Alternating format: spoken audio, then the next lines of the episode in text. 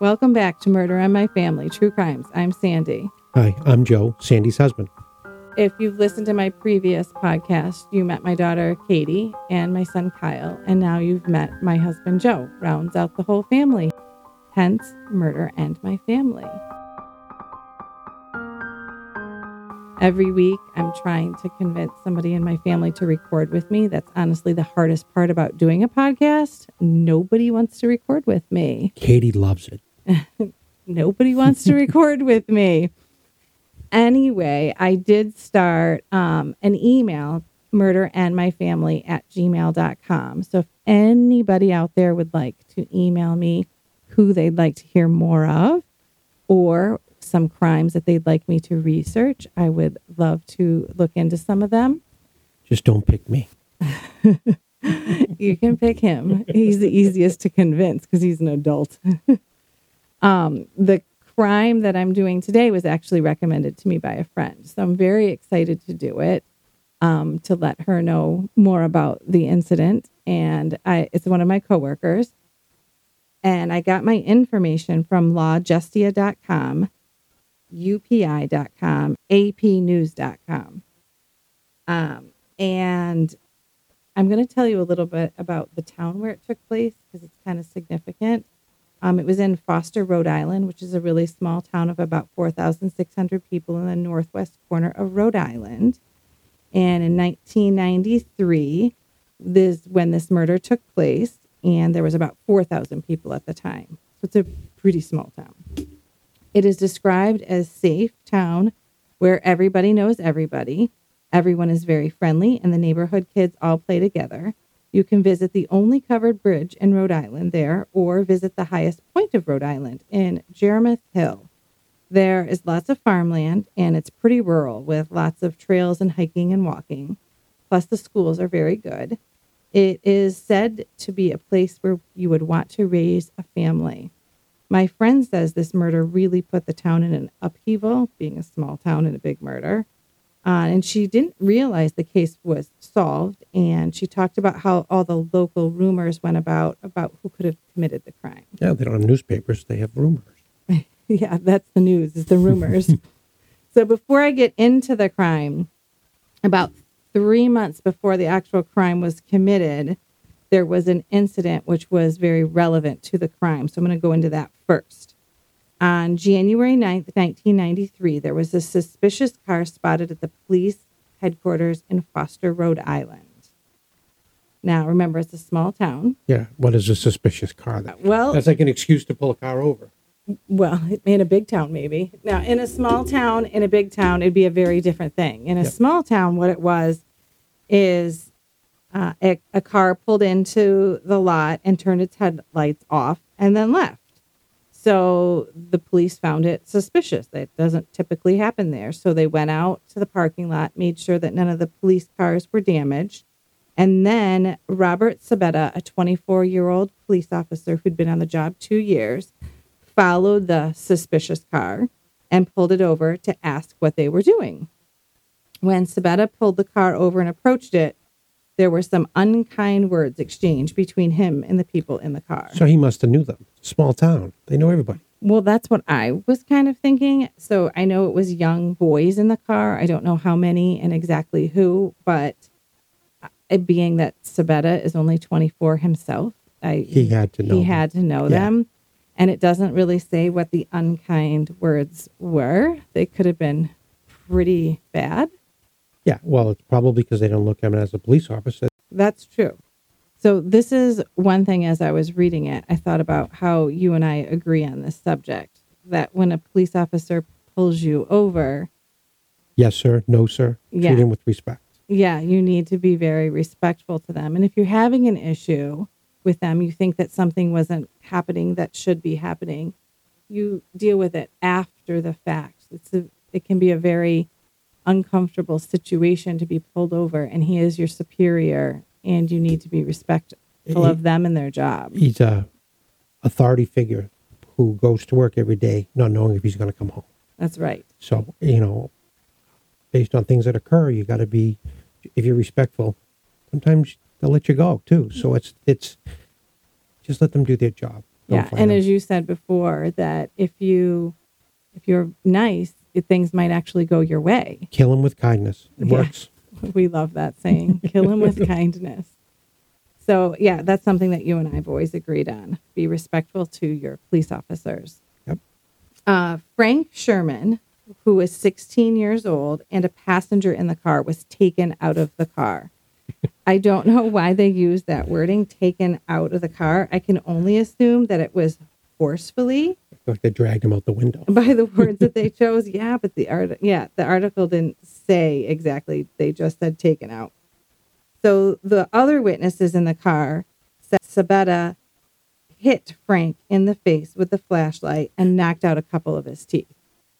Well, it's clear this guy shouldn't be a police officer. Yeah, probably not. Only two years in the job, and he's hitting a 16 year old kid Yeah. with a Flashlight. flashlight in the face hard enough to knock out his teeth. So he's got a little bit of a temper. He's got an. He has an issue. Probably. Yeah. So Sherman or Frank Sherman's mother lodged a complaint with the police department, and Sabetta was suspended without pay, and criminal charges were lodged against him. On March 23rd, so a couple months after the incident, a grand jury indicted him for assault with a dangerous weapon, the weapon being the flashlight. He was arraigned and released on $10,000 personal recognizance. Career's over. Possibly. It was a huge blow to him. His father was an ex police officer and he always wanted to be one too. So the trial was set for October of that same year. And I'm not sure if it was a second or third degree assault, but if it was second degree, it's possible he could do jail time himself. Uh, third degree is just a misdemeanor and no jail time. However, either way, if he's found guilty, as you said, his career is over. If he's found guilty, so I'm guessing he he wouldn't be a police officer in a small that small town anyhow. Because yeah, that could be too. you know, if you're the chief, you're like, yep, let's find some other place for you to be. Yeah, you have to know the politics. I'm sure of the town as well. Correct. So this was devastating to him, and he was ordered to have no contact with any of the witnesses um, in the alleged assault. So now for the actual crime. On April 13th, about three months after the beating and about three weeks after the grand jury indictment, Sabetta walked into Wilson Auto Body Garage to get his revenge. Frank Sherman, the 16 year old boy that was beaten up, and his brother Charles Sherman, who's 17, were working on their cars in the garage. Along with them that night were their cousins Daryl Drake, 19, Michael Clausen, I think he's 19, but it didn't say, and a friend, Jeremy Bullock, 19. I know some of these kids were in the car the night of the incident. I don't know which ones, if a couple, all, I'm not sure. It just alluded to that, but I don't know for sure. On this night, April 13th, 1993, they were all hanging out the garage just working on their cars. And the owner of the shop was just a local guy in town. Yeah, wondering how do you let kids that age have? Here you go, own shop. Is it a garage at the house or where is it? Well, I don't know. I don't think it was at his house. I think um, so it was a business. I think it was a business, but Okay. they because yeah, it was an auto body garage. So he gave him space to let him work. That's right. So Okay. small town, keep the kids out of trouble, use Yep. the space. It's open. Why not? So good guy. Uh, so the Sherman's brothers had a black lab named Chocolate, and he was outside the garage that night. Chocolate was barking nonstop.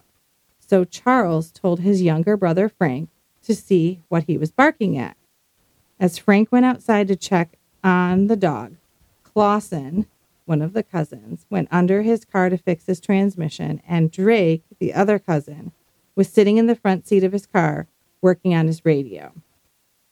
so two separate cars. Two separate cars. They each have their own car, it sounds like. Okay. Clausen later testified he heard something like fireworks and lots of feet shuffling in the dirt. Then he heard what he thought were gunshots uh, inside the garage. He heard Bullock, the friend, make noises like he was in pain, like something was hitting him. Clausen was still hiding under his car, so he peeked out to see what was going on. He could see Bullock's feet sticking straight up like he had fallen backwards. Clausen scooted back under the car and then heard someone say, You're going to die. Then he heard another shot. Then the perpetrator walked around the passenger side of Clausen's car. That is where Charles, the older brother, was sitting. Clausen heard two more gunshots and heard Charles gasp. Then he saw the casings land on the ground near the per- perpetrator's boots. So it means he had casings, an automatic weapon, not a revolver. Yeah, I know nothing about guns, so I sure. don't either. I don't. I will admit that. I have no idea. Um, That's stupid. Like that's what I'm saying. It's, let's leave evidence behind. well, I mean, obviously, if you go into a place that you have a Okay. motive and shoot them, you're not really thinking. So Clausen, the, the kid under the car, never saw the guy's face, but he did see his pant legs, which he described looking like a Foster police officer's pants. A dark blue pant with a light blue, blue stripe down the side. And he was wearing black boots. Traditional police officer's uniform. Yeah. And I especially can't up here. I can't imagine how terrified they, he must have been. Like if he, I'm sure he knew about the incident before, but then a police officer beat up his buddy, and now he's in a garage and he thinks the police officer's in there shooting up kids. Well, that brings again. It brings me to the question of you're a police officer, and you're the one doing the shooting. Why are you leaving shell casings all over the place? Aren't you? Like I'm just. I'm only one based on shows we watch on television, but That's you true. know, Yeah, it's yeah, kind of yeah. like I hadn't thought of that. It- clearly, he hadn't either. Yeah, I mean, So Clausen stayed under the car for a long time until he thought it was safe. When he emerged from under his car, he saw Charles had been shot in the face. He ran outside and saw Bullock lying face up on the ground.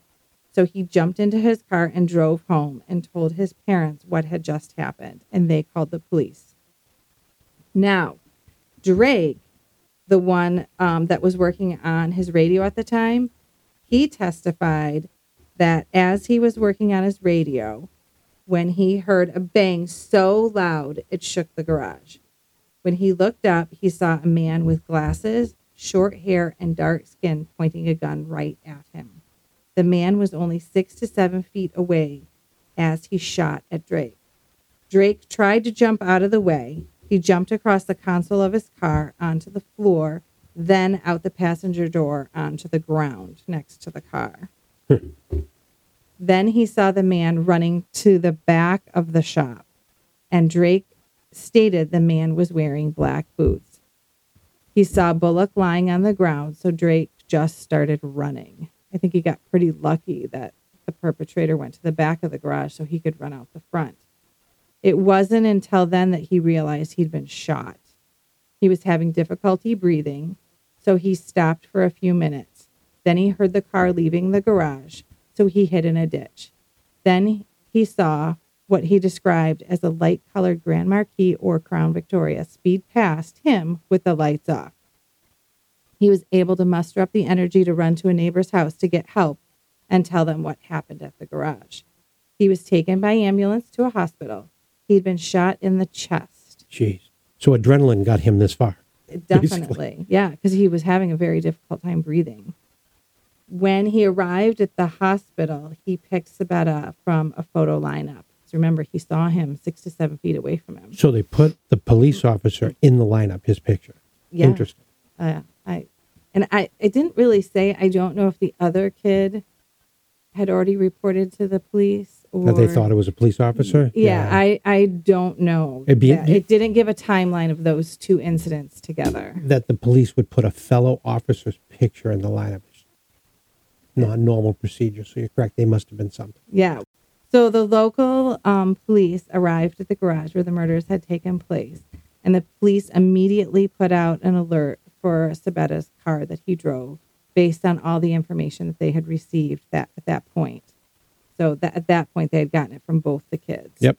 At about 3:30 a.m. on April 14th, so uh, about three and a half hours after the murders occurred, Cranston, Rhode Island police pulled Sabetta over and arrested him without incident, which means that they might expect to fight back, but he didn't. He just pulled over and surrendered. He, He was- want, he didn't want to take off fellow officers. Probably. He was charged and arraigned on three counts of murder and one count of assault with the intent to commit murder. When he was being questioned, his father came to the police station and said there had to be more to the story than what had come out so far. He said, quote, being an ex police officer, I am very strong. I hope to God he didn't do it. Unquote. He was very emotional. And I feel so horribly for that father. You think that you've raised a, a wonderful child. He's a police officer like you were. He got into it and now He murders three people. he's charged with this. So the police didn't immediately find the gun used for the murders. However, two weeks after the murders, a gun was found by someone fishing in Groton, which isn't that close. The serial number had been shaved off and the barrel of the gun had been altered. There were six spent cartridges in the gun. that means it's a revolver. Okay, interesting. The gun was similar to one Sabetta had while he worked for the Foster Police Department. They said a .357 Magnum. Three fifty seven mag. Yeah, I've heard of that. Yeah, that's Dirty Harry. That's you know, or a forty four Magnum. Those are that's what, 357 Magnum. yeah. Yes, I've heard of that. Made those famous in the seventies and eighties. So the police had some work ahead of them to determine that this was the gun um, and prove the gun that they found in the water was the same gun that was used for the murders. And if just one more thing on the gun, I don't know guns, but let's base it on what we see on TV. The boy who was shot and survived, it doesn't put like a little hole in you. Those are big guns. Like that's a Yeah, and he testified when he got to the hospital. Like, so. I wow, yeah, I don't. I mean, he had to have gone in for surgery pretty quickly. You would Yep. think. wow. So they found metal shavings at Sabetta's home, which they had examined, and it was determined to be similar composition to the material of the gun's barrel, which that alone is not very solid evidence, but in conjunction, it is helpful. So they pulled spent bullets from a tree, which Sabetta had done some practice shooting before, and a ballistics expert, testified that they were fired from the gun they found in the water in Groton. So that's pretty solid evidence. So this is a police officer who left gun shavings at his house, spent bullet casings at the scene. And you want to think You want to know he's. you keep thinking police officer, I keep thinking 24 year old kid. I get that, but there's training that goes through the academy and stuff like that. And you know, I, that's what I'm thinking of. Yeah. Well, in on April 17th, 1993, he actually tried to kill himself in jail.